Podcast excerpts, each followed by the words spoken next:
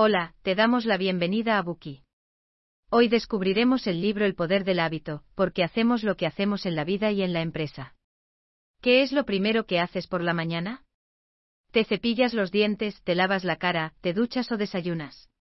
¿Te atas primero los cordones del zapato izquierdo o del derecho? ¿Qué camino tomas para ir al trabajo? Cuando llegas a la oficina, primero revisas tu correo electrónico o charlas un rato con tus compañeros. ¿Comes una ensalada saludable o un buen filete para el almuerzo? Al llegar a casa por la noche primero haces ejercicio o preparas la cena. Puedes pensar que todas esas elecciones son el resultado de un pensamiento deliberado, pero no es así. La mayoría de esas acciones son el subproducto de tus patrones habituales. Según una investigación publicada por la Universidad de Duke en 2006, el 40% de las actividades diarias de la gente nacen de hábitos, no de decisiones tomadas tras una cuidadosa consideración. Los hábitos desempeñan un papel esencial en nuestras vidas. Con el tiempo influyen profundamente en nuestra salud, productividad, seguridad financiera y felicidad. Por ello, todos queremos desarrollar buenos hábitos o romper los malos. Sin embargo, la mayoría de nosotros no lo conseguimos y volvemos fácilmente a nuestros patrones habituales. Sin embargo, una vez que entendemos la ciencia que hay detrás de la formación de hábitos, podemos dividirlos en segmentos y reestructurarlos para desarrollar unos buenos que se ajusten a nuestras necesidades y apoyen unos patrones de alimentación más saludables y una mayor productividad. Durante décadas, Charles Duhigg, el autor de este libro, consultó a cientos de neurocientíficos, psicólogos, sociólogos y especialistas en marketing. Basándose en esta extensa investigación, su libro explica la neurología de la formación de hábitos y la mecánica del cambio de hábitos. A continuación, dividiremos este libro en cinco partes. Primera parte, la neurología de la formación de hábitos. Segunda parte, cómo romper con un viejo hábito. Tercera parte, cómo formar un nuevo hábito. Cuarta parte, cómo encontrar los hábitos clave. Quinta parte, ¿somos responsables de nuestros hábitos? ¿Cómo funcionan nuestros hábitos? Empezamos con la historia de Eugene Pauli. A Pauli se le diagnosticó una encefalitis vírica. Aunque físicamente se recuperó, sufrió una pérdida de memoria latente. Pauli no podía retener ningún recuerdo de acontecimientos recientes. No podía recordar el nombre de las personas que había conocido recientemente, ni las fechas de los acontecimientos recientes. Algunas mañanas se levantaba de la cama, se dirigía a la cocina, se preparaba tocino y huevos, se metía bajo las sábanas y encendía la radio. Al cabo de poco tiempo volvía a repetir la secuencia. Preocupada, la mujer de Pauli se puso en contacto con Larry Squire, un científico especializado en la pérdida de memoria. Al investigar el caso de Pauli, Squire descubrió un detalle muy peculiar. A pesar de su pérdida de memoria, Pauli podía recordar el camino de vuelta a casa. A Pauli le aconsejaron que hiciera más ejercicio, por lo que su mujer le acompañaba a dar paseos, tomando la misma ruta todos los días. Los médicos también le pidieron que lo vigilara en todo momento porque les preocupaba que no fuera capaz de encontrar el camino de vuelta a casa si se perdía. Sin embargo, un día, mientras su mujer se vestía para el paseo, Pauli se escabulló por la puerta principal sin ser visto.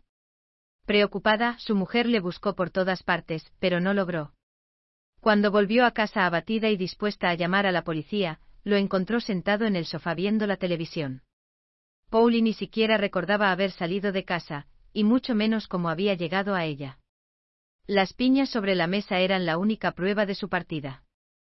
Cuando Squire le pidió a Pauli que dibujara un mapa del barrio en el que vivía, no pudo hacerlo y más tarde olvidó por completo la tarea.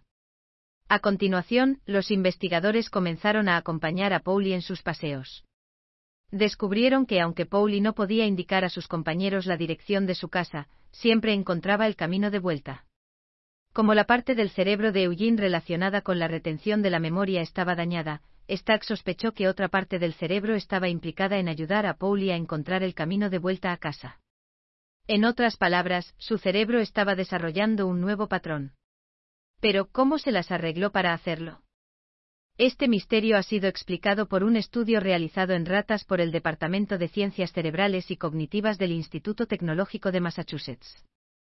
Los investigadores implantaron diminutos sensores en el cerebro de las ratas y las observaron buscando chocolate dentro de un laberinto. Cada rata se colocó detrás de un tabique que se abría con un fuerte chasquido al comenzar el experimento. Al principio cada rata deambulaba por el laberinto, oliendo las esquinas y arañando las paredes. En esta fase el cerebro mostraba un alto nivel de actividad mental. Sin embargo, con el tiempo, las ratas se fueron familiarizando con el laberinto y pudieron encontrar rápidamente el chocolate. Finalmente empezaron a realizar el acto de forma casi inconsciente, ya que la acción se convirtió en un hábito. Una estructura desempeñó un papel vital en el proceso, los ganglios basals, un bulto de tejido del tamaño de una pelota de golf situado hacia el centro del cráneo. Cuando las ratas hacen el mismo recorrido varias veces, su cerebro convierte gradualmente esta secuencia de acciones en una rutina automática que puede almacenarse en los ganglios basals, que luego recordarán la rutina y actuarán en consecuencia. Así, las ratas han desarrollado un hábito. Los hábitos explican por qué aprender a conducir un coche requiere una gran concentración, pero podemos hacerlo de forma irreflexiva o incluso entretener otros pensamientos mientras conducimos cuando nos convertimos en conductores más experimentados. Una vez que hemos aprendido a conducir, nuestros ganglios basales asumen el control cuando sacamos las llaves del coche, y cada una de las acciones necesarias se produce automáticamente. Nuestros cerebros siempre se esfuerzan por ahorrar esfuerzo, y los hábitos permiten a nuestros cerebros conservar la capacidad de procesamiento. No necesitamos pensar en cómo caminar, cepillarnos los dientes o hacer otras actividades mundanas. En cambio, dedicamos nuestra energía mental a actividades más sofisticadas, como la presentación que tenemos que hacer ante nuestros colegas o la reunión con un cliente que tenemos que dirigir. Pero ¿cómo sabemos cuándo debemos permanecer atentos y cuándo dejarnos llevar por nuestros hábitos? Si elegimos el momento equivocado para pasar al comportamiento habitual, podríamos no darnos cuenta de que hay un vehículo errante en la carretera y sufrir un accidente. Por eso, nuestros ganglios basales desarrollaron un ingenioso sistema para determinar cuándo es apropiado dejar que los hábitos se impongan a otros patrones de comportamiento. Veamos cómo funcionó con las ratas de laboratorio en el laberinto. Antes de entrar en el laberinto, las ratas no sabían lo que había detrás de la partición. Por lo tanto, sus cerebros hacían un gran esfuerzo para buscar una pista sobre qué patrón utilizar. En ese momento si una rata oía el familiar clic del tabique, utilizaba automáticamente su hábito en el laberinto. Una vez descubierto el chocolate, su cerebro recuperaba el control para asegurarse de que todo se desarrollaba como se esperaba. Todo este proceso se desarrolla en el cerebro como un bucle de tres pasos. En primer lugar, hay una señal, en el caso de las ratas, por ejemplo, el clic del tabique. La señal ayuda al cerebro a entender qué patrón automático debe activar y qué hábito debe utilizar. En segundo lugar, hay una rutina, que puede ser física, mental o emocional, en este caso, es la rata que recorre el laberinto. En tercer lugar, hay una recompensa, el chocolate.